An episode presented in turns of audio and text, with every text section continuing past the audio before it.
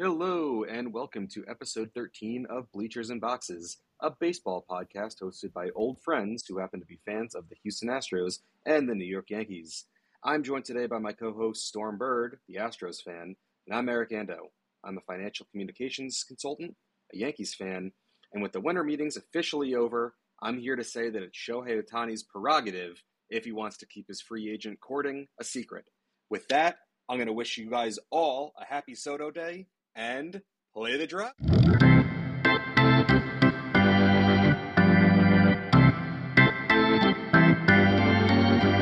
How you doing today, Storm? I'm good. I'm good. I tend to agree that it's uh, it's up to Ohtani if he wants to, you know, make people jump through hoops. Uh, he's earned the free agency right, and he's clearly the most sought after free agent. So he gets to he gets to say that he wants you to dot your T's, cross your I's, and don't tell anyone what he's doing. Well, exactly, and I mean it's it's clearly like he he wanted from the get go uh, for teams to not indicate if they had spoken to him or not, which like that's fine. In 2023, it's I mean, whether or not it's speculation on teams that have met with him or not, I mean, Dave Roberts was basically giggling in an interview at the winter meetings about having a good meeting with Ohtani. People think that the Jays had a meeting. People think that the Braves are going to get him for a stick of gum and some Chick Fil A. um, so we'll we'll we'll see.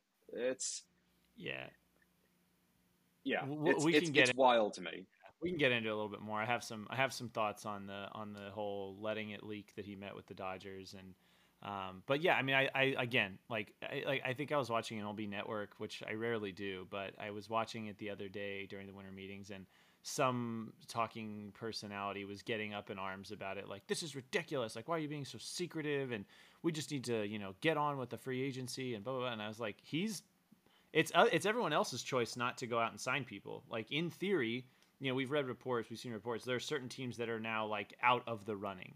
It's up to them if right. they don't if they want to go sign somebody, they can go sign somebody, and vice versa. It's up to the players that are waiting for Ohtani to settle somewhere to go out. I mean, nothing is stopping Blake Snell from signing just because Yoshino, uh, just because Yamamoto isn't signed, right? So, well, I, exactly, and and and I think this this happens every single year. It just so happens that Ohtani is the biggest free agent we've seen probably since Machado and Harper hit the market. Uh, and I wouldn't even put like I mean, th- both Machado and Harper are amazing players. I wouldn't put them on the same level as o- yeah. yeah, like they're not on the same level as Ohtani. And even though he's not going to be pitching in 24 after he had Tommy John in September, he's still the biggest free agent we've seen in well over a decade and he's probably going to get the largest contract we've seen in professional sports. And I get it; it's smart to wait. If you're if you're another free agent, you need to maximize your value. You need to know what the market is. So I I absolutely get why players aren't signing. A lot of big name players aren't signing. I don't fault them for that. Just like I don't fault Ohtani for running his life how he wants to run it, making sure his day to day doesn't become a circus. And I think it's kind of unfair. He's going to get filleted if he goes like full blown decision and there's like coverage of the meetings as they're happening and he makes an announcement. He can't win. I mean, these these are the same people that would skewer him for the decision. And I think, frankly, I don't know the man. Obviously, I don't have inside sources, but if if I had to guess at why I think he is so secretive, I think part of it is he doesn't like a lot of that, you know, personal life nonsense. But I think he also probably is thinking, I don't want to vilify myself willingly to 29 other fan bases, right? Like think about when LeBron did the decision.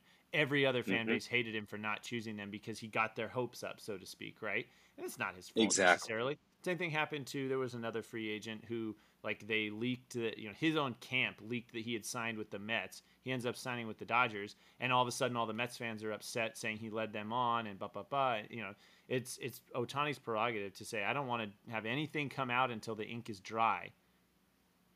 Who who were you? I I initially thought you were talking about Correa uh, last uh, season, but that I mean that's obviously a failed free uh, a failed physical.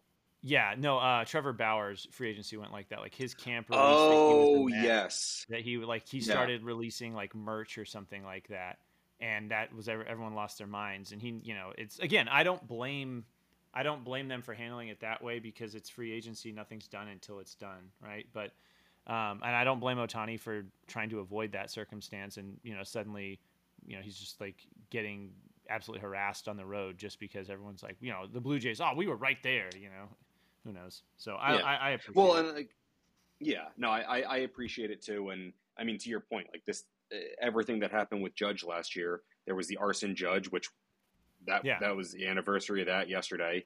Um, and then John Soto Day. yeah, John that? Soto Day. That wasn't real, right? Yeah. That wasn't that, real. No, was it wasn't. Okay. No, no, no, no, no. Um, but like, uh, Judge was obviously talking to the Giants. He's from North. He's from the area. Um, he grew up there in Northern California, um, and he met with the Padres on the way out to California because um, him and his wife were flying to California to then fly to Hawaii, and he had the conversation with Steinbrenner uh, while he was out there uh, to meet with the Padres. It didn't come out that he met with the Padres and they after. offered him more money yeah. till after. Yeah. So it's a, I get it. These players don't want to have their lives become circuses, and to your point from before, uh, they don't want to have the same thing happen that happened to LeBron after not one, not two, not three, not yeah, four, exactly. not five. So take my talents to South Beach. Anyhow, let's get into it. We've got big Yankee news. Yes, happy Happy Soto Day um, for for those that live under rocks. Uh, on the anniversary of uh, of the arson judge announcement uh, to the Giants, uh, the Yankees and Padres have completed a seven player deal uh, for the Yankees to acquire Juan Soto and uh, center fielder Gold Glove center fielder Trent Grisham from the Padres for a package of five players from the Yankees. those players are starting slash relief pitcher uh, Michael King, uh, starting slash relief pitcher Jhony Brito, starting pitcher Randy Vasquez, slash relief uh, pitcher slash relief pitcher Randy Vasquez. Randy Vasquez primarily started. I mean, at the end of the year, when when uh, Rodon and Severino were both starting games, he he was. Uh, I thought it was I yeah. I thought it was an interesting choice that you were like, let's go starting slash relief pitcher Michael King. I was like, yeah, just call him all starting slash relief, but. Yeah, well, uh, King King only started. He started. He started nine games last year in total. Um, we'll get to um, that. I've got some. I've got some some thoughts, but I'll let you yeah. finish. So tell us the rest of the package. Two more. Yeah. So King, King, Brito, and Vasquez, uh, longest tenured Yankee uh, since 2008. Kyle Higashioka, catcher. He wasn't expected to make the team, so um, wish Higgy all the best. Um, and uh, the Yankees' fifth best prospect uh, and minor league pitcher of the year, Drew Thorpe, uh, who in his first professional season uh, had an ERA almost below two, going between high A and double A.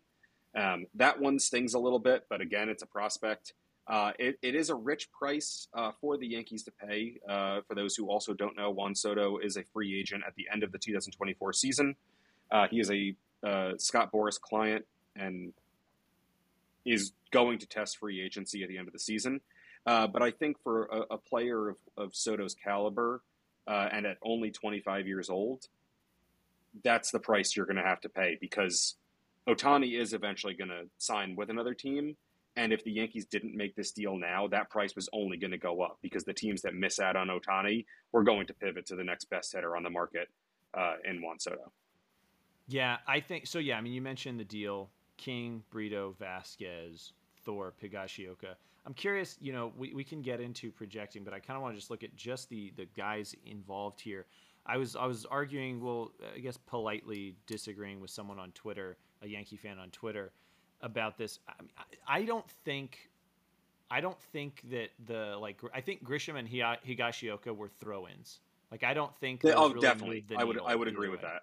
Okay, so now so now with that in mind, tell me how do you project this?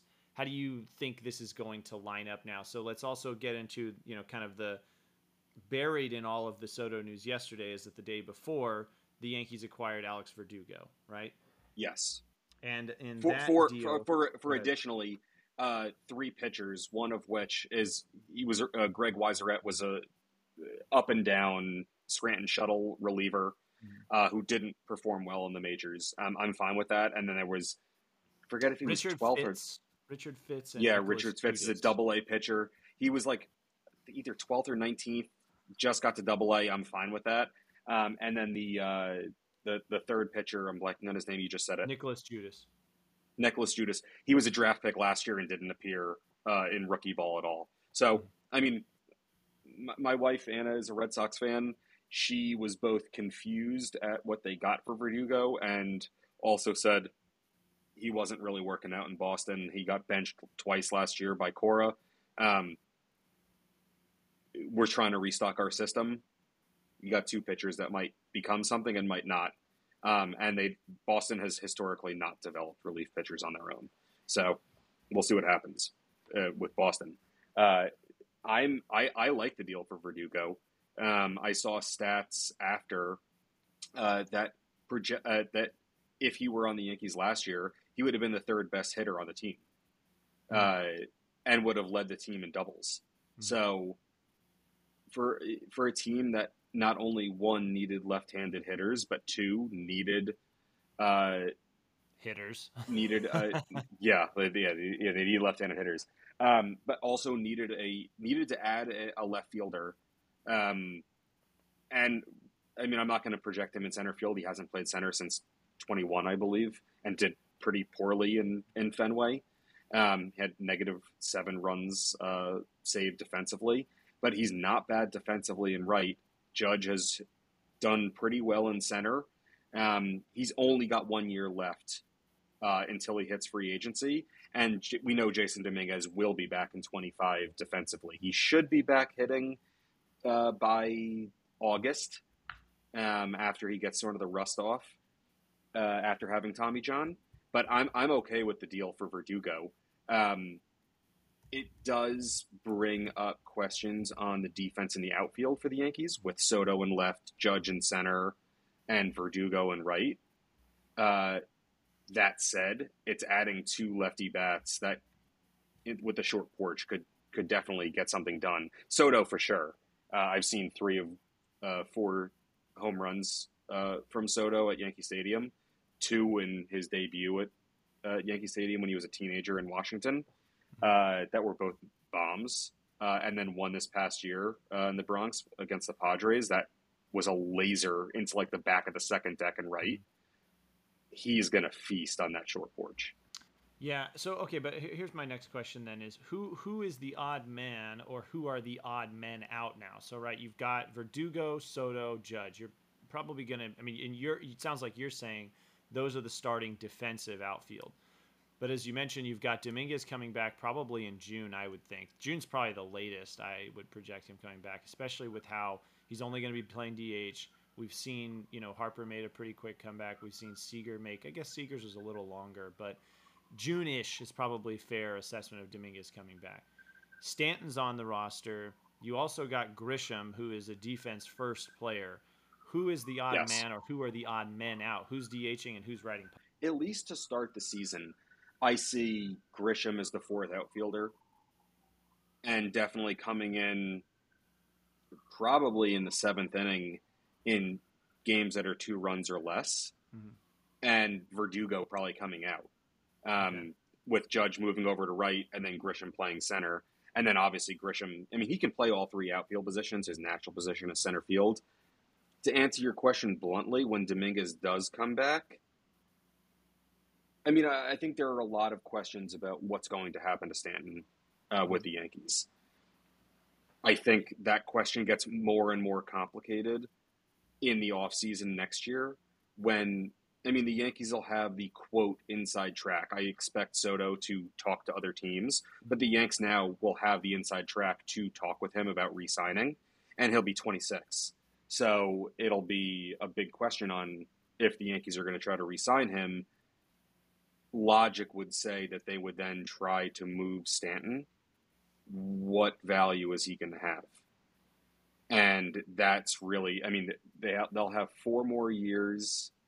I think they have two of those four years at the max of his contract, and then the number on the AAV comes down because the Marlins sent over, I think it was like thirty or thirty-two million dollars, and they they, however that was broken out, his average annual value was spread out strangely. Like the last four or five years, his his AAV was like 22, and now it's going up to 32 for the next two, uh, I think, two years. So, how much? How much does he have gonna, left on his deal? Two years? I think it's 98 million. No, no. How many years? Oh, uh, so it's four more years uh, in 24. Yeah, I mean, it makes sense that it's cheaper earlier because that's probably where the Marlin money went. I would suspect, is it paid early? Yeah. So yeah, you've got 24, yeah. 25 at 32 million, then 26 and 27, 29 million and 25 million respectively, with a club option for 2028 at 25 million. Um, I, here, here's my my kind of thinking, hearing you out. So, I think there's more to come here. I don't necessarily know that Verdugo is getting is staying a Yankee or Grisham staying a Yankee or Stanton is going to be a Yankee. I think your I think your intuition is probably right in that maybe they start the season with Stanton DHing and Grisham coming off the bench. The issue is that both Stanton and Grisham have over both last year and their career big splits that favor left-handed pitching. I yep. I just don't see the Yankees paying Giancarlo Stanton $32 million to be a platoon hitter or a bench hitter. Um, I also no, and, he, and, and, historically he's awful off the bench. Hmm. Um, like if he was like, it's you know it's one thing if he were you know playing four times a week or three times a week, but like pinch hitting, mm-hmm. he's got god awful stats. He's got like two hits and like twenty seven strikeouts as a pinch mm-hmm. hitter. Um, now, here, here's the other thing: is I, Grisham is expected to make five million dollars in arbitration in 2024. Again, Grisham, as we mentioned, a two-time, uh, or at least we referenced his defensive ability. He's a two-time Gold Glove center fielder. Um, five million is a lot to pay for a platoon or bench or defensive sub bat. In fact, that's would be the highest bench player the Yankees have had in the last two years. I went back and looked at their payrolls last two years. The closest was IKF last year at six million, but IKF was not platoon bench. He was they were finding they were trying to find ways to get him. They're playing him center field, shortstop there. Like he was rotating everywhere. Grisham can only play yeah. the outfield, and if you're going to play him, you might as well play him in center field. He doesn't strike me as someone you want to DH. If you do, it's against a lefty, but again, you'd be losing his defensive value, which is the inherent highest value he has. Um, on top of that, Verdugo is estimated to make 9.2 million in arbitration. So I don't I don't see them platooning Verdugo and saying, okay, Stanton's going to play left when there's a righty or a left-handed pitcher on the mound, and Verdugo's going to sit, and we'll get Grisham in there too or something. I, it just that seems like a lot to be paying for for platoon guys. And then again, as we mentioned, once Jasson Dominguez comes back in June, now you have to have two of the three guys, Dominguez, Stanton, and Grisham, on the bench at all times, unless you're going to teach yeah. one of them a, a new position. Like maybe later in the year, Jasson Dominguez is playing first, but then Rizzo's sitting, and Rizzo's one of your better contact hitters, right? Um, yeah, you're also taking and, away and, and, and is expected to be back. Yeah, and you're also taking if, if you're even if you're using your even if you're kind of doing super utility stuff and moving guys around and just kind of making it work for off days, you're taking away another utility option for DJ LeMahieu at first base because you're playing him at third or and you move him over to get a day off for Rizzo. So there's just there's a lot of backup and a lot of logjam. It seems like I feel like there's got to be another shoe coming, another shoe to drop. But that's just uh, yeah. that's just kind of looking at how and maybe maybe you know we talked about this in prior episodes. One of the flaws I felt like the Yankees made 2022 season into 23 was they did nothing to add depth. They basically ran yeah. it back, and then as much as you know, as much as they love to um, identify injuries as a reason for poor performance, the way you insure against injuries is you go and you get depth, which is something they didn't do. They, I mean, they were giving an insane amount of at bats to you know platoon lefties who had washed out on three teams already. You know what I mean? So well, exactly. Like yeah, maybe this is Jake Bauers and Billy McKinney. Like yeah and, and and that's the thing. Like I, I don't think I, I agree with you. I don't think that they're done. Um, and they also traded a lot of major league starting depth. We, we yes. there there there are there are one or two pitchers, Will Warren being one of them, and he's probably the closest from the minors coming up. But when you look at their rotation outside of Cole, you have Cole, Rodon, Schmidt, who else am I? Oh, Nestor uh, Nestor Cortes. Uh, there there are the Yankees don't have a ton of starting depth right now, and I mean maybe they re-signed Frankie Montas to a one-year deal that was already speculated before last season was even over, and they did let him come back into major league games at the end of the season when he was back. Um, they are going to need to add depth, and maybe it's trading Verdugo. Maybe it's trading uh, Oswald Peraza because they already did announce actually that DJ. That's another guy I forgot. Yeah. Peraza. Like, You got Peraza Yeah, like, and you got Cabrera, and you only have two positions that you can, two, three you can put them in. And Yeah. the outfield's off the table for Cabrera now. He's got to come to the infield if he's going to play, right? You've got Ikea, exactly, and, like, you've and, got and DJ good, like, LeMahieu. him, yeah, like make make make Cabrera a utility infielder, or make Peraza that. Mhm. Like it's one or the other. And I'm sorry, trade the other. And, another another thing we're add starting depth. another thing we're forgetting about is you you referenced this with the Higashioka, Higashioka uh, future of kind of might probably wasn't going to make the team. That's why I think he was a throw in, and I think the Padres looked at it as let's get a little bit more money out of here with Grisham, get him off the books. Um, not that he's a ton of money, but it's it's they're going through some financial issues. It sounds like, but. Higashioka is not going to make the team likely, or wasn't going to make the team likely because Trevino's coming back, and you've got Austin Wells, and Austin Wells is a very good hitting catcher, but the knock on him is his defense. So that's another guy that was a candidate for designated hitter duty. So there's just a lot of logjam, and I think to your point, well, let's let's transition on this. The Yankees gave up a lot of pitching depth in that trade, in those two trades, right? So in exchange for Richard Fitts, Greg Weissert, and Nicholas Judice, they got Alex Verdugo. So that's three right-handed pitchers. In the Soto deal, they gave up Michael King, uh, Jhony Brito, Randy Vasquez, um, and then those two other minor league pitchers. King, Brito, Vasquez, and Weissert combined for 27 starts for the Yankees in 2023. 252 Yeah, and- and just- innings, 252 and two thirds innings. So 27 starts, 252 and two thirds innings between the rotation and bullpen, and all those are gone. They have to replace those. They have to backfill those somehow, and they've Oh, dealt yeah. a lot of depth away. Yeah, and, and and just for the record, Weiser is is exclusively a reliever. But like Brito and Vasquez, even though they they showed the ability to be that role that Michael King then stepped into the rotation and got out of, the Yankees have developed a lot of these pitchers to be rather than being uh you know exclusively starting pitchers, they're three inning relievers. Um who come in after a star after a starter has gone four Yeah, but again, that you do, They those are innings. they you really have to need to replace replace these innings. guys. You have to replace these innings, and and on top of all Yeah. of that, right? So we talked about King, Brito, Vasquez, Weissert, twenty-seven starts, two hundred fifty-two and two-thirds innings. On top of that, King and Brito finished fourth and fifth, respectively, in innings pitched for the 2023 Yankees. Do you know who was third and sixth? Domingo Germán and Luis Severino, two guys who are probably not pitching for the Yankees. Severino is going to the Mets, and uh, Germán's still on admin. It sounds like so. That's no, no. He's, he's been no, he's Germán's gone. He's Gone. gone. He's Oh, already okay. been he's, he's been DFA'd and okay, so okay, or I guess so it's now not DFA during the off season, but no, he's gone. So here's here's what uh, Roster Resource, which is a Fangraphs um, website, they're projecting Cole, Rodon, Schmidt, Cortes, Clayton, Beater. That's your rotation.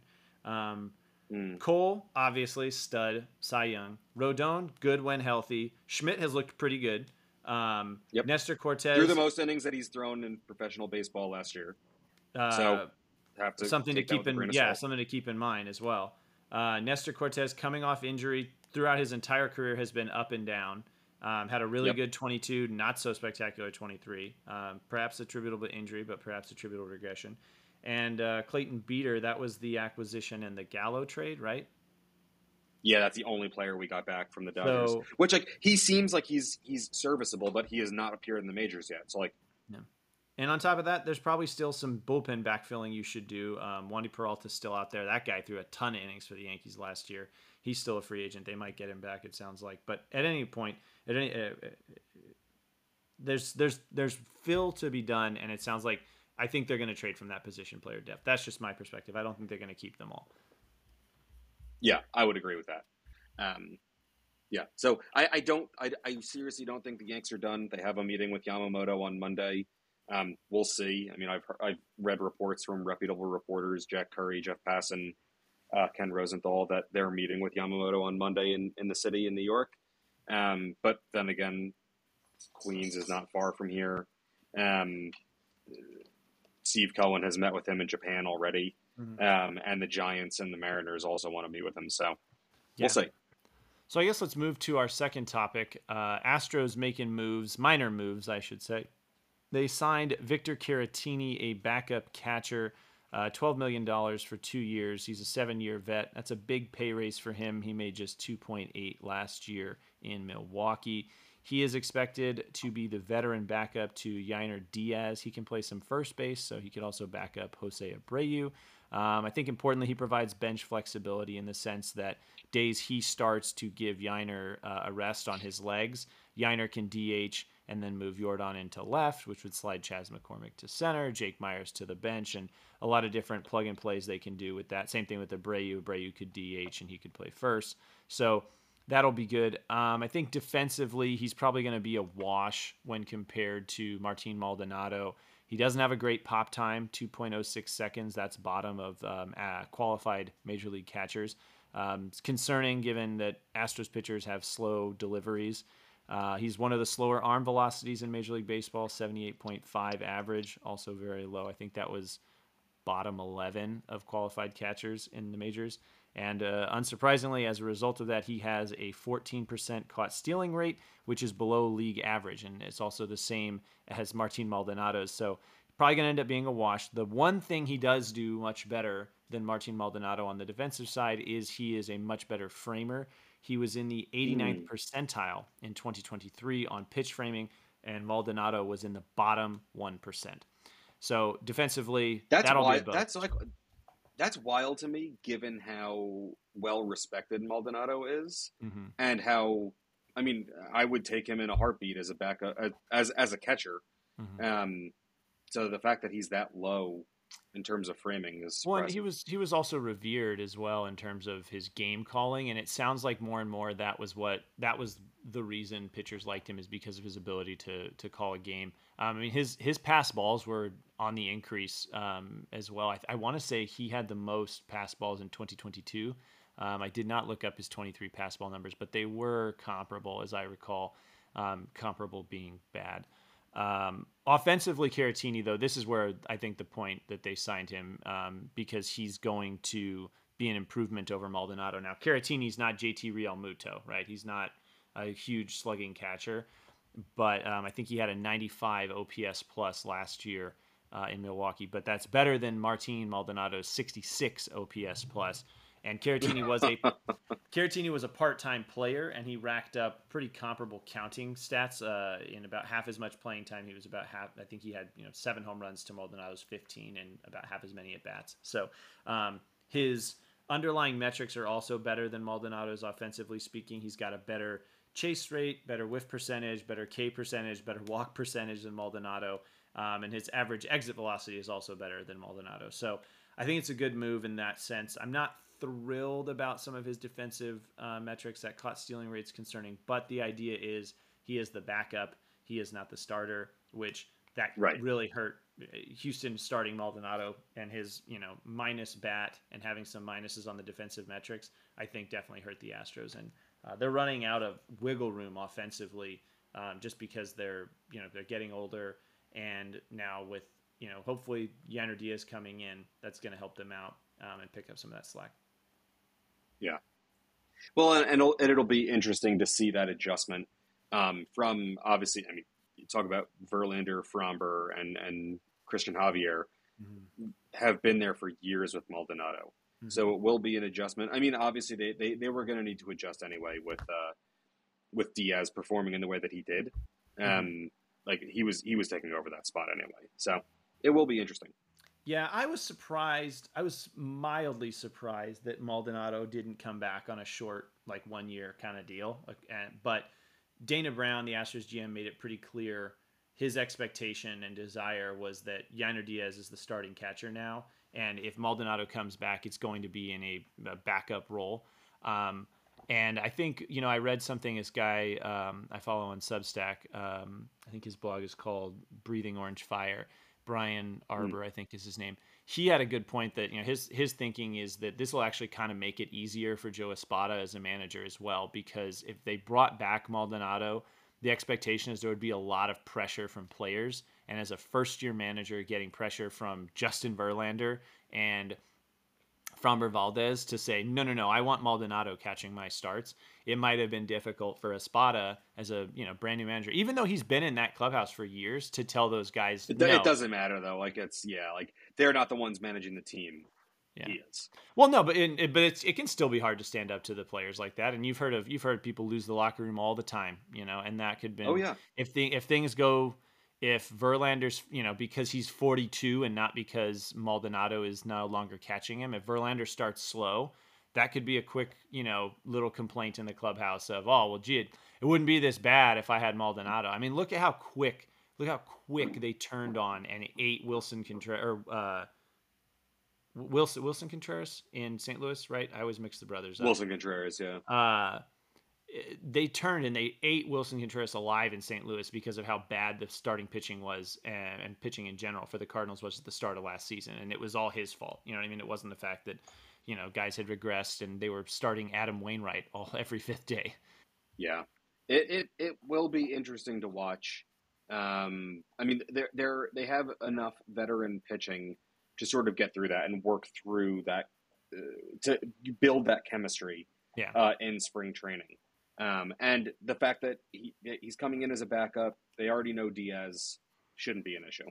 I would hope, and I and, and there was to Diaz's credit, there was a lot of chatter about how his game calling and his game preparation got better. I mean, again, the guy's a rookie, and when you're dealing with somebody yeah. who is as revered as Maldonado, it's big shoes to fill in. Um, the the good and bad is that the Astros, you know, had those injuries to the rotation last year, and because of that, a lot of minor league pitchers had to come up, and they had been pitching to Yainer, so that helped. Um, but it, it, it's good. I, I, like it in that it signals um, that it's his job and Caratini is the backup, and hopefully that'll make things easier.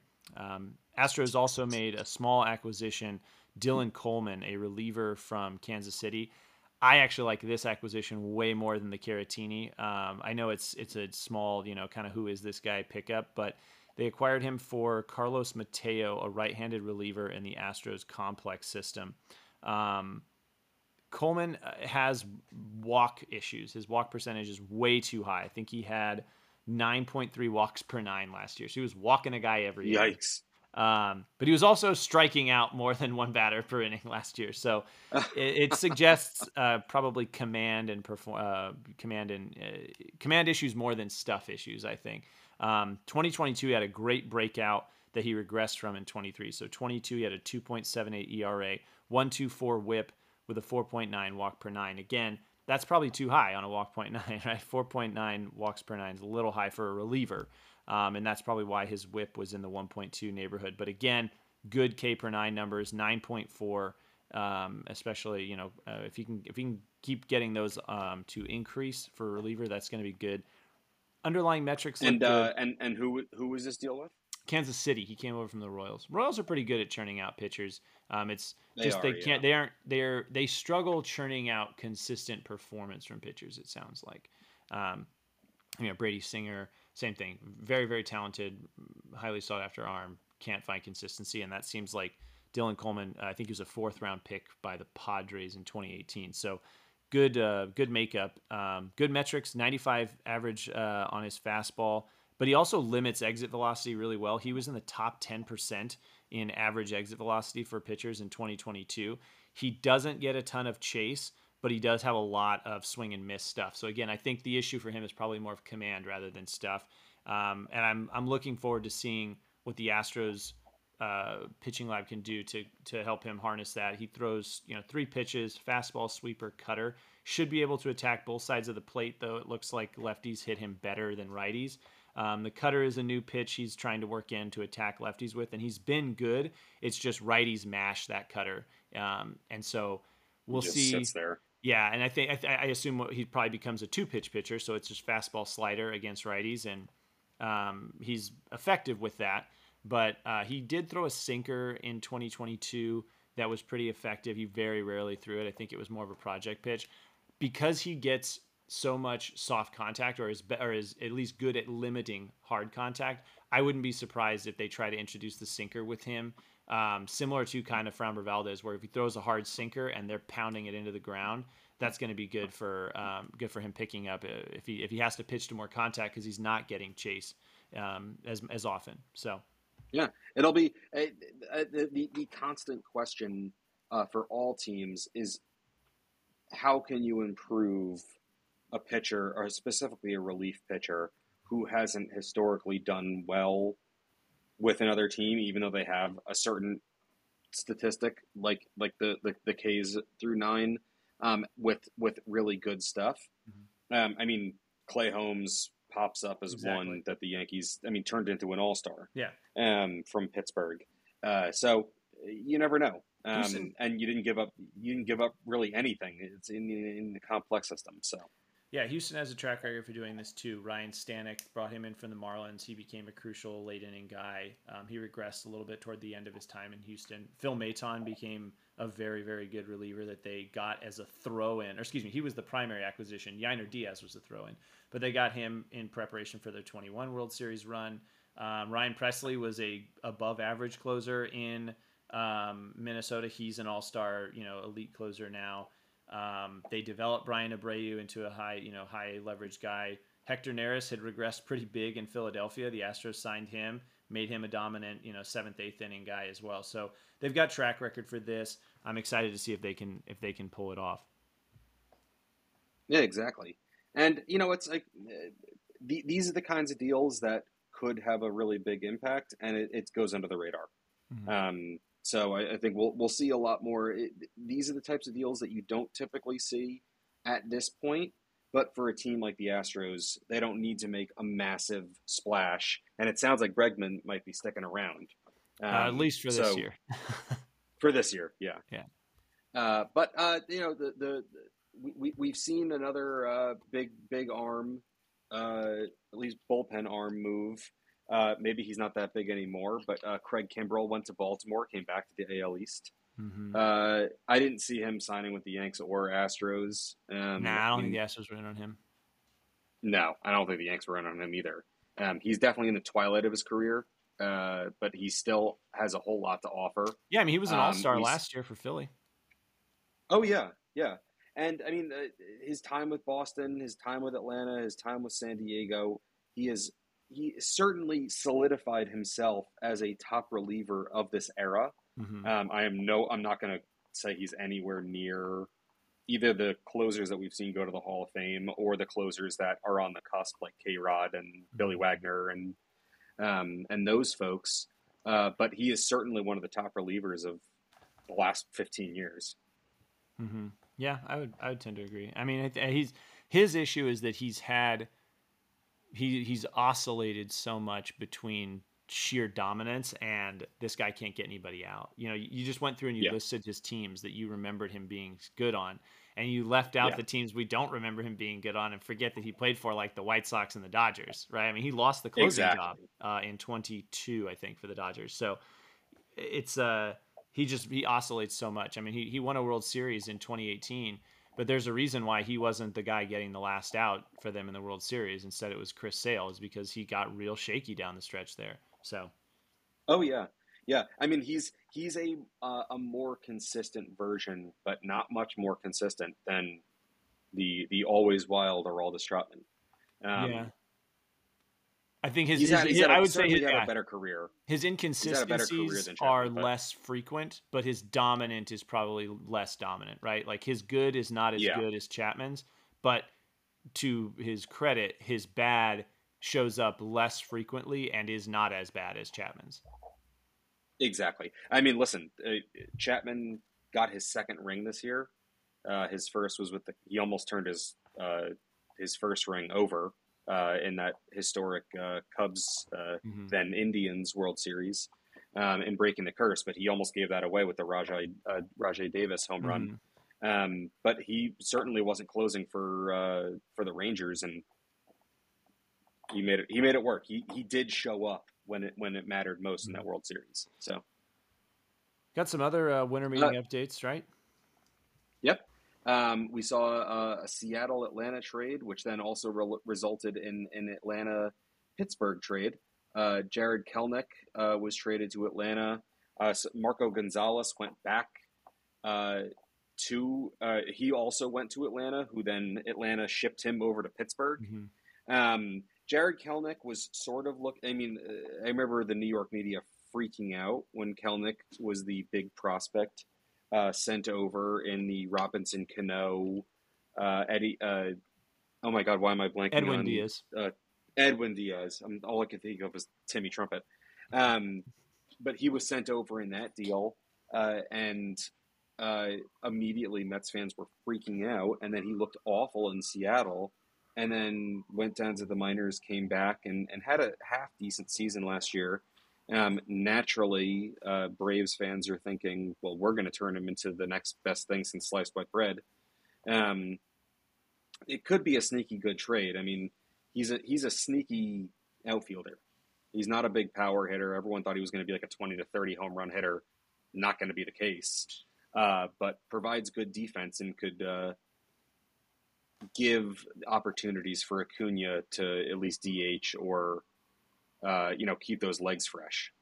Yeah, it gives them the opportunity to rotate. Um, I think Rosario is probably going to end up being the odd man out because I think I mean, Kelenic's okay yeah. at defense, as I recall. I think they like Michael Harris in center, Acuna and right. Um, but yeah, he gives them more yeah. flexibility. He gives them a left-handed bat. They're another team, although they have Olson. They added Olson, and that definitely helped. But there was a point where they were kind of looking for lefties that could hit. But um, yeah, I, I I joke. We joke about this, like the Atlanta just they get everybody for next to nothing, and I felt like they didn't really give up much to get a guy that has a massive ceiling. And uh, you know we joked like he's gonna sign a 10 year extension for like five million a year and then he's gonna average 100 rbis like the rest of his, of his career. Oh yeah. And, and and and and we'll find out later that he also got like cases of chick-fil-a and, yeah. and coke. Yeah. Uh, you know it's the braves just continue to find sparks what kills me is i like i can't believe nobody else is offering these things that's what gets me where i'm like that was all you had. Like I was even surprised the deal they got Sean Murphy in.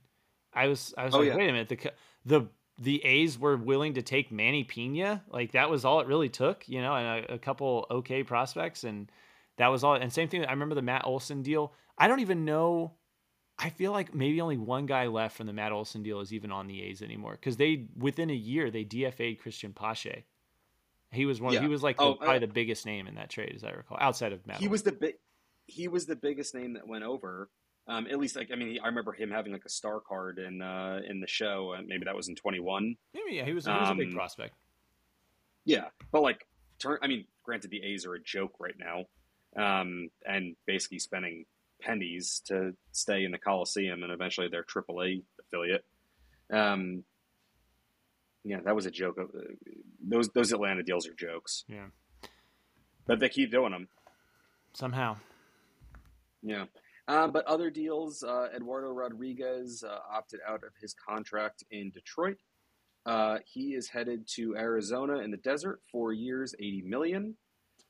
Uh, can't we can't wait to see him at Dodger Stadium. It's going to be great. Uh, they are going to be ruthless, just because the guy gonna, yeah. didn't want to uproot his family, and also probably I don't know what happened, but how was this not cleared with him before you got to the goal line? Like we talked about this, I think quickly. The obviously Eduardo Rodriguez was supposed to go to the Dodgers at the deadline. Everything was in agreement between the Dodgers and the Tigers, and all of a sudden they go to Eddie Rodriguez and ask him to waive his no trade, and he says no dice. He doesn't want to uproot his family and go out to LA.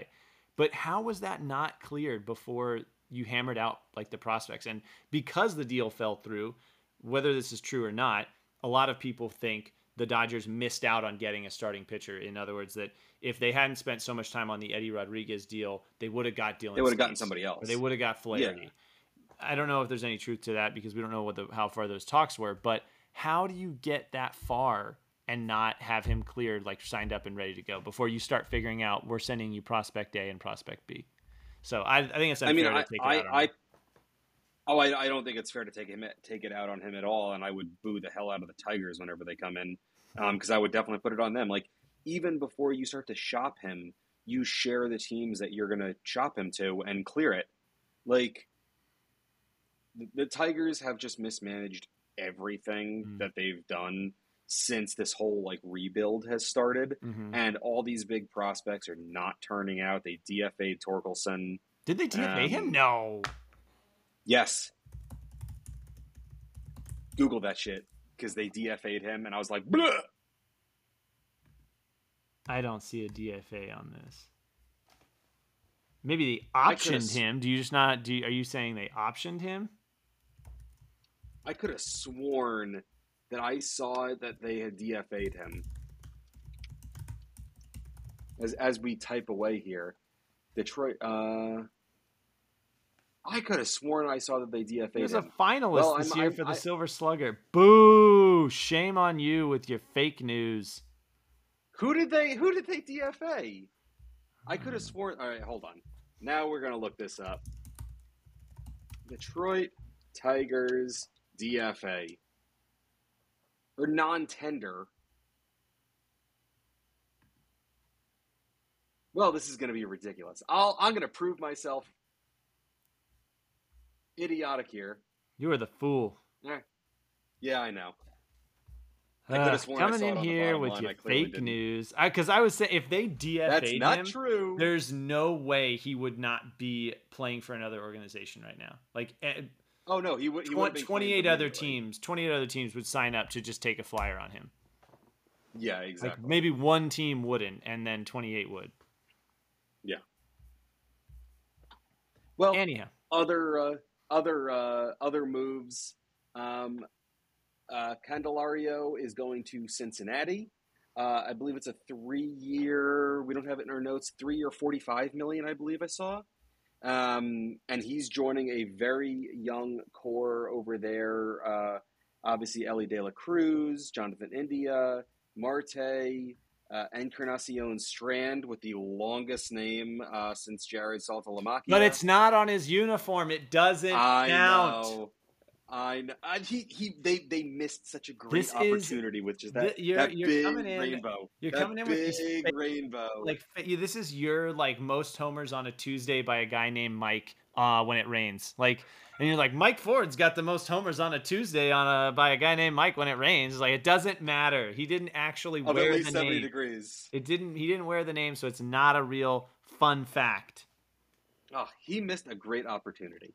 Uh, but uh, Too many infielders. was Too many infielders there. What are they doing? way too many. Like there was an I mean, online there was like an online fight between Cincinnati fans and a writer at the Athletic this year because he suggested that 2022 Rookie of the Year Jonathan India was like trade bait. Was basically because it was like they have too many infielders and they they value him the least. Everybody else they have a higher um, uh, mark on. India was kind of a surprise for them. They've got Elly De La Cruz, Matt McLain, Jonathan India, Noelvi Marte, Christian Encarna- Encarnacion Strand, and Spencer Steer, who allegedly is going to move to left field to make things work. But I mean, even if Candelario is playing first and replacing Joey Votto, they still have too many infielders. Oh yeah. Well, I mean, listen, like Jonathan India would. Uh, Reds fans can complain all they want. Jonathan India would definitely be trade bait, and they can continue to add to their pitching. Yeah. Um, they're obviously not trading De La Cruz. They're not trading McLain. Mhm. They're not. I mean, They just got Marte? Noelvi Marte. they just got him in the Yeah, Luis. Castillo deal in 22.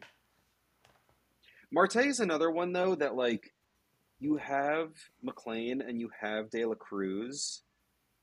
If you don't move India, then you should maybe think about moving Marte. Like you could, you could, you could probably Yeah. net some good pitching Maybe I moved maybe, one of them. maybe. I mean, uh, again, uh, we'll, see what happens. Uh, I didn't see uh, Candelario going to Cincy. I saw him going elsewhere.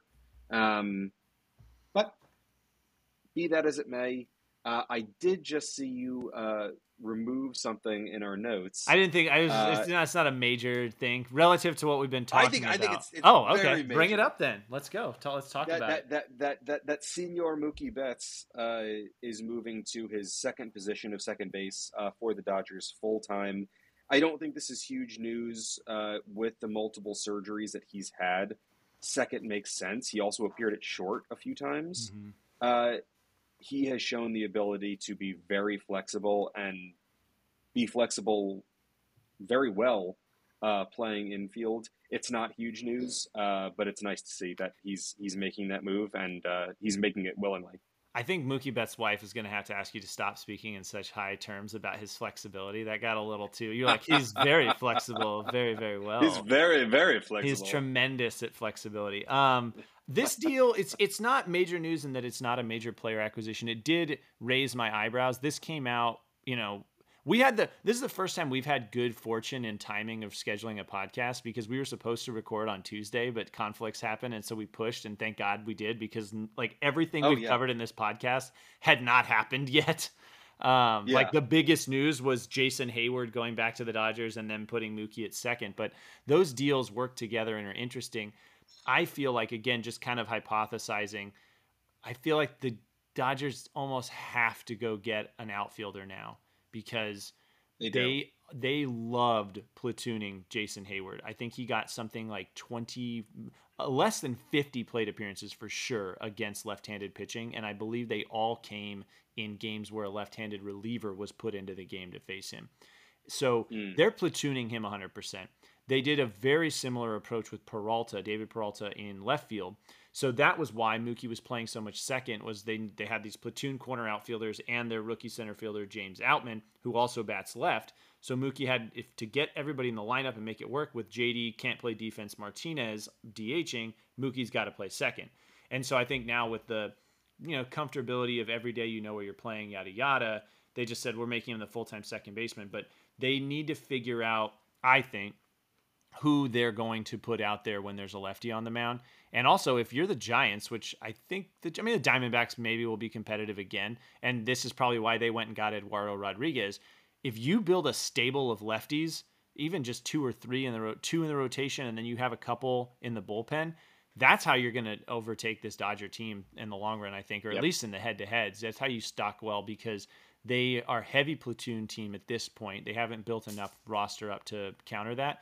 Obviously, we think they're in the you know the Shohei running, but that's another lefty in their lineup um, with Freddie Freeman. Now, granted, these are all stars. Uh, lefty is going to make a marginal advantage for you, uh, or a marginal difference in their advantage against you, but they need to figure out probably another outfielder because I just I Chris Taylor is is their their option to platoon against left-handed pitching. That's one option. Um, I think they want to keep Yeah. letting James Outman face lefties because he's young and they want to see what he can do and see if he can develop. And then you've got a question mark in right. I don't know who that's going to be right now. It's probably like Tommy DeLuca or something. It, well, exactly. And like you have guys that they're familiar with. Um, Kike Hernandez is a free agent. Boston let him go. Um, you have guys that they could definitely add. What do you mean? Uh, the, you mean the Dodgers let him go after they got him from Boston? Yes, excuse me. Um, so yeah, I mean, uh, the off season is the the hot stove is just starting to really peak because we are starting to see those the, those smaller moves that while they're small, they they do produce a lot for a team that has playoff implications. Mhm. So yeah, we'll see what happens. Um, we both have trivia questions yes, for each let's other. do it. I will start with yours. Why don't you read yours to me? So, uh, with the acquisition of Juan Soto, uh, a statistic came out the other day uh, that only six players in Major League history, before their their uh, or through their 24 age season, have had a 940 plus OPS, 150 plus home runs, and 500 plus runs scored. Soto is one of them who are the other five? And I will give you two hints. Okay. One of those players is a current player, with one recently retiring, and the other three are Hall of Famers, so they're no longer in the game. Okay. So one currently playing, one recently retired, and three Hall of Famers. Okay. And you said a 940 plus OPS. You mean their OPS is above 940, right? Not a 940 or, or above. plus. Okay. Okay. Or above. Okay. Yeah, 940 or above. OPS. and 150 home runs and above, and Mhm, 500 mhm. home runs and above. Okay. One is Uh, 500 runs and above. okay. One is Ted Williams. That's incorrect. And wow. Okay. One is currently playing. Uh, was Miguel Cabrera uh, one of them? That's also incorrect. Wow.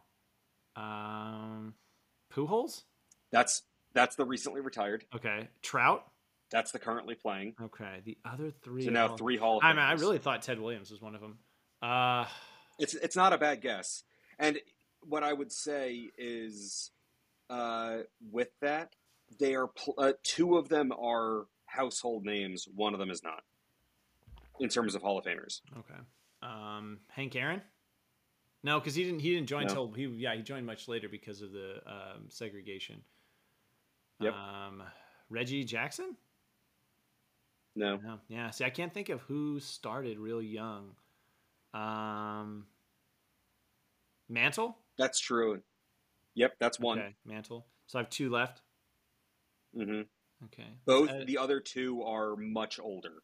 much than older Mantle. than Mantle.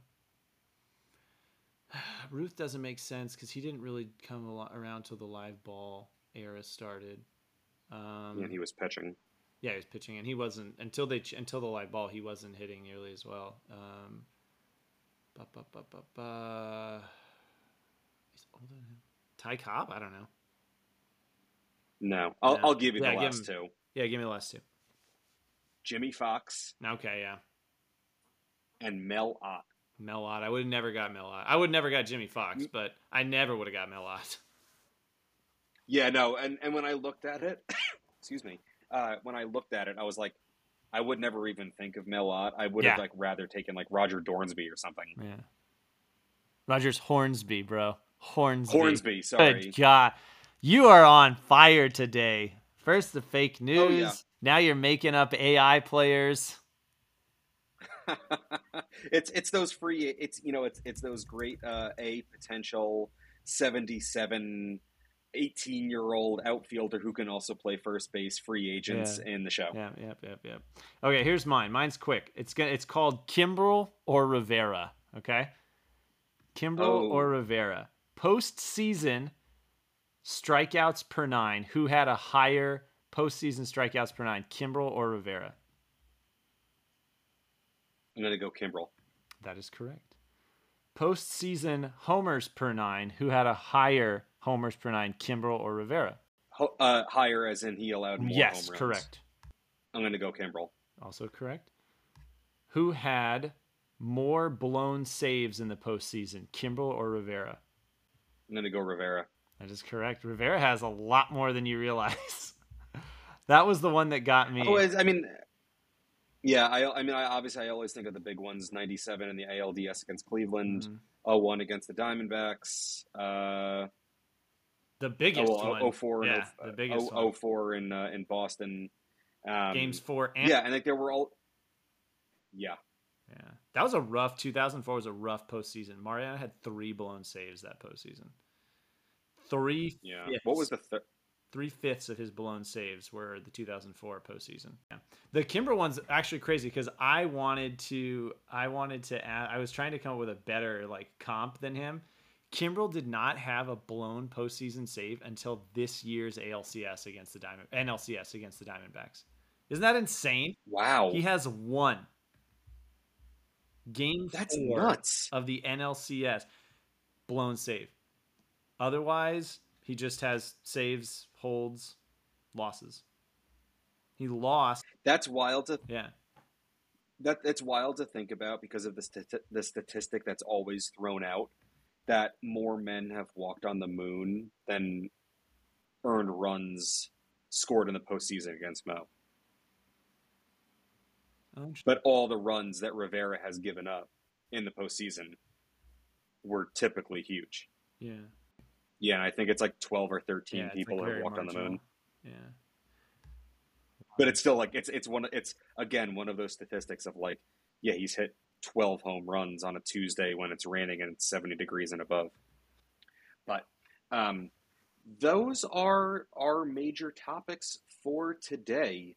Um, we've we have had uh, some some coaching changes. We'll cover those in future episodes. Um, and then we can take a look at uh, some of the plugs that we have coming up. Uh, Storm, how is Sports by Storm coming uh, with the NCAA college football playoff coming, the NFL playoffs forming, and those wonderful Saturday games coming up, um, and the NCAA basketball season? Yeah, actually, I want to take a step back really quick. I do, I do want to do Shohei watch. I want to at least get your prediction because he will. I think he will have signed before we record another episode. So I want your prediction on where you Hmm. think he's going. Uh, I personally think I've said this in our group text. Uh, I personally think he's going to stay in LA, but go to the Dodgers. Yeah, he's uh, apparently the finalist of the Dodgers, Angels, Blue Jays, Cubs, Giants. My dark horse pick for the longest time was the Giants. I I really thought that that was the one that would surprise everybody, and he'd end up there. Uh, with just the development of the last couple days, I, I do think he's going to go to the Dodgers. I know there was a little talk about him being punitive if there were leaks, and Dave Roberts saying that in the press conference, and then their GM kind of, I think he said he was surprised that Dave said that in a press conference, but um, yeah, we'll see. I, I, I still think it's gonna be Dodgers though. I mean, the the GM Brandon Gomes got on MLB Network right after that, later that evening, and kind of politely declined to answer any questions about Shohei, but was like very kind of had like a little wry smile and a chuckle, and you know, which is something he's done before when they're really close to signing somebody. But we'll see. I think he's going to the Dodgers though. Um, yeah. yeah. Anyway, I can the the the only way that I see it, I, I'm sticking to my pick, but the only way that I see it is Giants. The Giants lost out on Judge at the eleventh hour last year, mm. and maybe this mode. Maybe they just go all in. Yeah, and like, and obviously, like it fell through with Correa. Um, maybe they just go ham and say, "I don't want, you know, we don't want to lose another big free agent, mm-hmm. um, and especially to an in division uh, in, in division rival." Yeah, the Giants, um, the the the Aaron Judge Carlos Correa thing is actually a good point because my feeling was that the Giants kind of got cold feet on Correa, uh, pun intended. Oh yeah, cold ankles. Um, and I think that they lost out on Judge, who they were perfectly willing to give that contract to they kind of made a snap yep. rash judgment to go get Correa and pay him. And I think maybe somebody higher up, like the ownership, said, wait a minute, wait a minute. We could just sit this one out and go all in to get Ohtani next year. And it seemed like that's what that was another reason why I really thought he would go there was that the Giants would do exactly what you said. They'd say not not going to happen twice. We're going to get him. We'll pay yeah. him whatever he wants. So we'll see. Um, Backtracking to plugs, Sports by Storm do have an exciting announcement. I meant to make it at the top of the podcast instead of burying it here at the end. We are going to have a store open, so you'll be able to get Sports by Storm merch as well as Bleachers and Boxes merch. It'll be live by the time we post this. By the time we post this, you'll be able to get. We'll have several different designs. We'll have like a uh, just the podcast logo design. We'll have a couple word mark designs, one with like Yankee theme colors, one with Astro colors, and maybe even some more um, more designs in there as well as some Sports by Storm designs. So give it a look. Uh, all new designs will go on sale, I think, for 48 hours after we post them. So that'll be a chance to you know get a sticker, get a mug, get a T-shirt, whatever you want, and uh, yeah, contribute and support the show. Hell yeah! I will be definitely adding some stickers. Uh, and I will also be getting a mug because I am a big fan of any form of. You find me at a brewery, find me at a game, yeah. I'm getting a mug. Too bad we don't have pints, but yeah, right now it's just mugs. And the mug design is actually pretty cool. We've got some wraparound mug designs and then just like a single side mug design that looks pretty cool. I'm really excited about it. Yeah. We have to get some shot glasses. Yeah, one of the you know we're gonna start soft. Right now it's through Tee Public, so Tee Public handles a lot of the a lot of the design stuff. We just make, we have to come up with the designs oh, yeah. and they do the production. But as we uh, we'll see how the initial go. If if that's what people want, if the you know we'll give it to the people, gets the people going.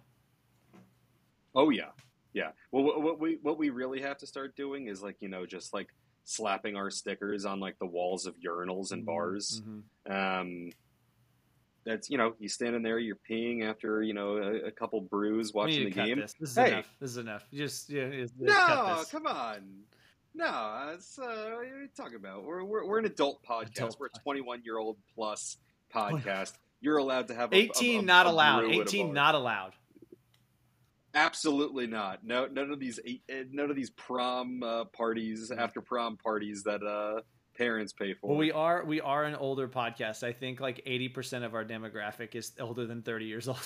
so we're not yeah, exactly think, appealing think, to the yeah. uh, youths. No, no Gen Z content. Yeah, not at all. It's mad sus. so, how about yourself? You're out on uh, Four Train Army. You got the Natty coming up. You're a Michigan fan yeah, uh, I don't want to get too much into natty territory. We're not there yet. But I, I was excited. Uh, I mean, even, you know, I won't even get into the controversy of FSU missing uh, out on the, the four seed and Bama getting in. Uh, this is uh, a Rose Bowl of, of all Rose Bowls. uh, Michigan, Alabama. Would you say it's the granddaddy's granddaddy? It's the granddaddy's granddaddy. Yeah, that's the shirt. That's it's, the shirt yeah. right there. yeah, I have I have a lot of uh, I, I am as you know uh, I'm more than a little stitious. Uh, I rarely buy any apparel until a team has won something. Mm-hmm. Um, but I did order. Uh, I liked a few of the. I didn't get the official on uh, official you know Rose Bowl merch uh, from the college playoff, but I did get uh, two champion uh, T-shirts for the Rose Bowl, and I got a home field apparel uh, Rose Bowl shirt as well. Nice. Um, so I'm looking forward to that. I am. I wish I was flying out. It is New Year's Day. Uh, I would love to go to the Rose Bowl, but I will. Uh, I'm, I'm going hard on on on following all, all the news leading up to that. Uh, really looking forward to it. It's the third year in a row. It's also the first time since 1997, uh, the last time Michigan won the national championship, uh, that Michigan has won three consecutive Big Tens, uh, and also uh, uh, the last time they they had th- two consecutive undefeated seasons. Oh. So. Yeah, the Rose Bowl's cool. I think like I, have said the same thing. Like I, I mean, U of A football is not super successful, and I probably won't. Like I don't think I've bought any bowl merch from a U of A bowl, but I did consider it when they went to the Fiesta Bowl because it was like a bigger bowl, and you know I grew up in Phoenix, and the Fiesta yeah. Bowl's in Phoenix, so. Uh, but yeah, the Rose Bowl is something different. Like we were, we talk about merch a lot, eh, you know, outside the show, and and like cool designs and kind of the death of good merch and unique merch um, as globalization has taken hold and everything's made by like one company. But um, the Rose Bowl seems to be a unique one where they actually do get some good quality stuff, um, and uh, for good reason. You know, it is it's the granddaddy of them all. They usually get cool stuff. Yeah, exactly. And you being out there in LA, I think we've said in our group text, if anything pops up that looks really neat, um, and unique, let me know. Um, I'm, I'm keeping an eye on uh, on any pins that pop up. I hear the rose they, that the Rose Bowl has remained consistent mm-hmm. um, with uh, with creating very unique pins. Good pin so game. We'll see what happens. oh yeah. So uh, that is the end of episode 13 of Bleachers and Boxes.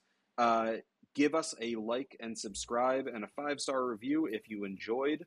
Uh, we are on Spotify. We are on Apple uh, Podcasts, where apparently nobody listens, even though I've uh, I've I've listened to. No, we get we, we uh, get our, some. Our, the uh, Amazon, nobody. We got like one play on Amazon. Oh, no one. No, no one, one listens on Amazon Music. I, I, would.